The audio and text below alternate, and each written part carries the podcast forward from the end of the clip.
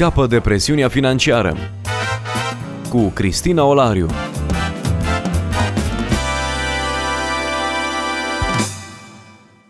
Bine v-am regăsit și de această dată la o nouă întâlnire. Împreună cu noi și astăzi este pastorul Titus Păștean, pastor la Biserica Vox Domini, reprezentant național Crown Financial Ministries în România. Bun revenit!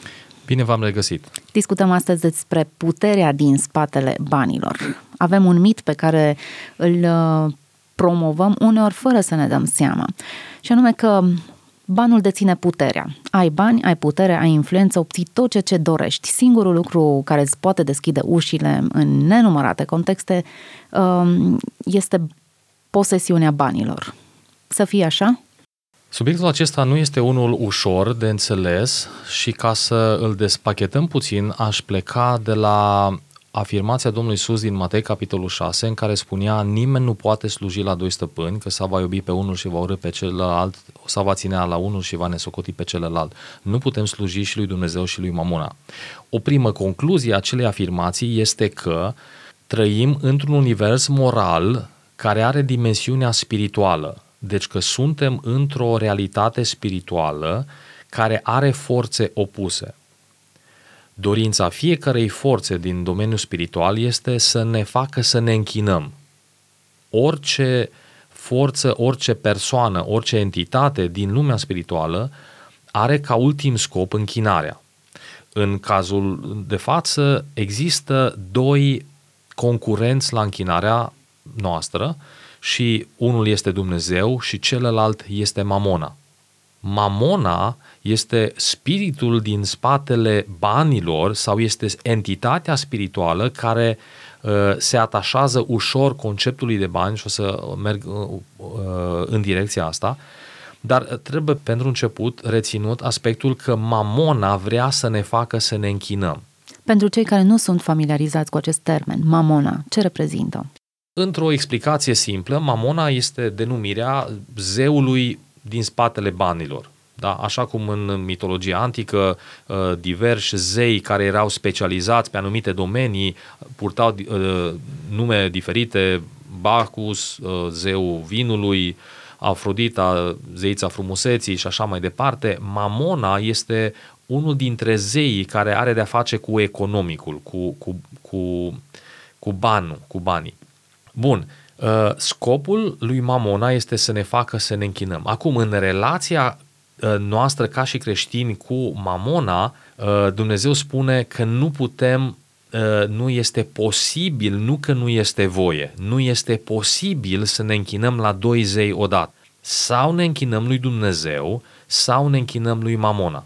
Ce este de asemenea important de luat în calcul este că modul prin care Mamona vrea să ne convingă să ne închinăm lui nu este unul direct și agresiv, pentru că dacă ar face așa, repede l-am demascat și ne-am putea împotrivi. Diavolul nu va spune și mamona nu va spune închină-te mie. Modul în care el încearcă să obțină închinarea noastră este prin înșelare, prin lansarea de neadevăruri care să ne, să ne scoată de pe traiectoria închinării la Dumnezeu. Și una dintre minciunile care stau în spatele tertipului lui de a ne face să ne închinăm este uh, să ne facă să credem că banii sunt puternici, că banii au putere în sine, pentru că în momentul în care noi credem că banii au putere în sine, noi îi vom dori. Și aceasta este marea înșelăciune în care suntem mulți prinși, chiar cei credincioși. Însă această afirmație nu este adevărată din punct de vedere a Scripturii și trebuie făcută distinția între mamona care are putere și care este un spirit și banii care sunt modalități sau obiecte sau unelte care pot fi folosite înspre bine sau înspre rău. Și neclaritatea acestei distinții ne poate duce la înșelare. Pentru că, cum spuneam, dacă eu privesc banii ca având putere în ei, eu îi voi căuta, îi voi urmări și îi voi dori mă voi închina lor. În Scriptura spune să nu fiți iubitori de bani. Iubirea de bani este rădăcina tuturor relelor, ci să fii iubitor de Dumnezeu. Ca să nu iubesc banii, trebuie să-i detronez din poziția de putere și să-i reașez în poziția de slujitori. Ori tocmai aici este înșelarea uh, pe care Mamona o folosește, făcând să vedem banii din rolul lor de mijloc în rolul lor de sursă. Pentru că eu, chiar ca și creștin, care mă uit la ban și cred că el este, banul este sursa vieții mele, drept urmare îl caut, îl doresc, îl adun, uh, eu practic ajung să mă închin banilor, chiar dacă eu spun că mă închin lui Dumnezeu. Când spunem închinare, noi avem în minte un ritual, rugăciuni uh, și așa mai departe. Cum adică să mă închin banilor? Nimeni nu se roagă banilor sau nu uh, cântă un cântec dedicat banilor. Închinare înseamnă căutare, înseamnă preocupare. Mă închin lui Dumnezeu în sensul că îl caut, sunt după el.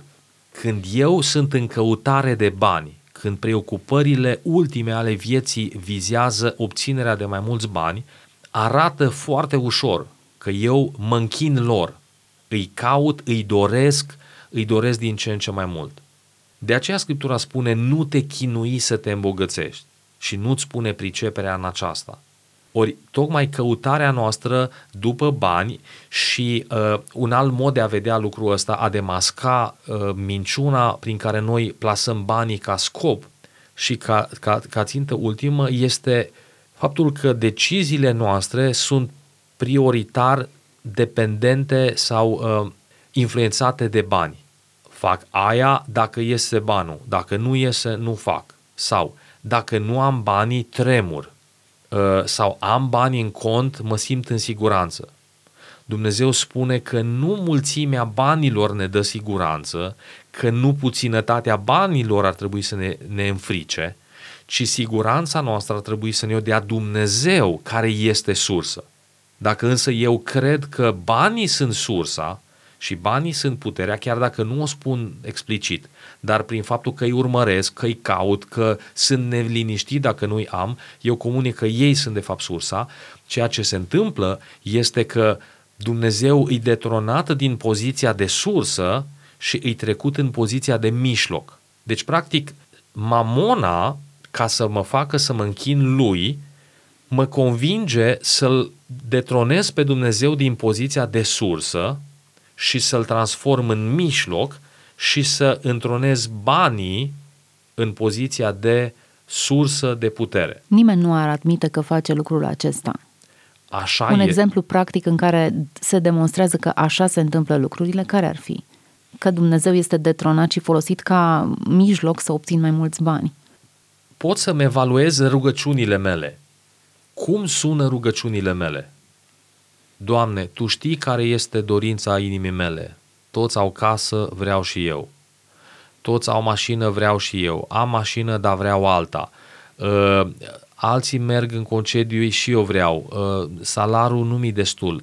Preocupările mele sunt uh, majoritar sau preponderent legate de bani, de supraviețuire, de confort și Dumnezeu care este rolul lui? Este mijlocul pe, prin care eu îl obțin. Pentru că muncesc de muncit, dar mă aștept ca uh, Dumnezeu ca mijloc să-mi faciliteze accesul la bani cât mai repede, cât mai mult, cât mai bine. Și în felul ăsta Dumnezeu nu este scopul vieții mele, ci este mijlocul prin care mi-ating scopul vieții mele și anume bunăstarea. Pe de altă parte, pot să identific această înșelătorie în modul în care eu sunt sau nu, mă simt sau nu mă simt în siguranță, funcție de câți bani am. Câți bani am, îi contul plin, vine salariul la zi, stau pe munți de bani, ok, atunci mă simt în nesiguranță. Se întâmplă că îmi întârzie salarul, se întâmplă că nu, că, că îmi scade venitul, opa, atunci începe tremurul.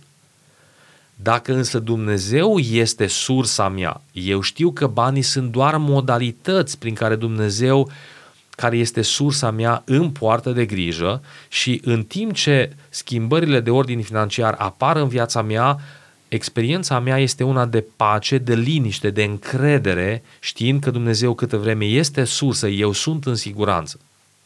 Domnul Isus numește sau ne avertizează să nu ne lăsăm uh, atrași de înșelăciunea bogățiilor. O minciună deja ați uh, subliniat-o uh, și anume detronarea lui Dumnezeu sau folosirea lui Dumnezeu pe post de mijloc ca să-mi obțin scopul meu.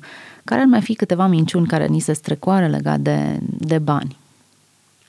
Deci una este că banii sunt putere sau au forță intrinsecă. Doi, că banii ne pot satisface. Este o minciună la fel de uh, îmbrățișată și de împământenită. Și, din păcate, câtă vreme am crezut prima minciună, a doua o credem în mod natural. Pentru că chiar câștigăm sentiment de satisfacție când avem bani și de nesiguranță când nu avem bani. Deci o altă, o altă minciună este aceea că banii ne pot împlini, ceea ce este, din punctul de vedere al lui Dumnezeu, un fals.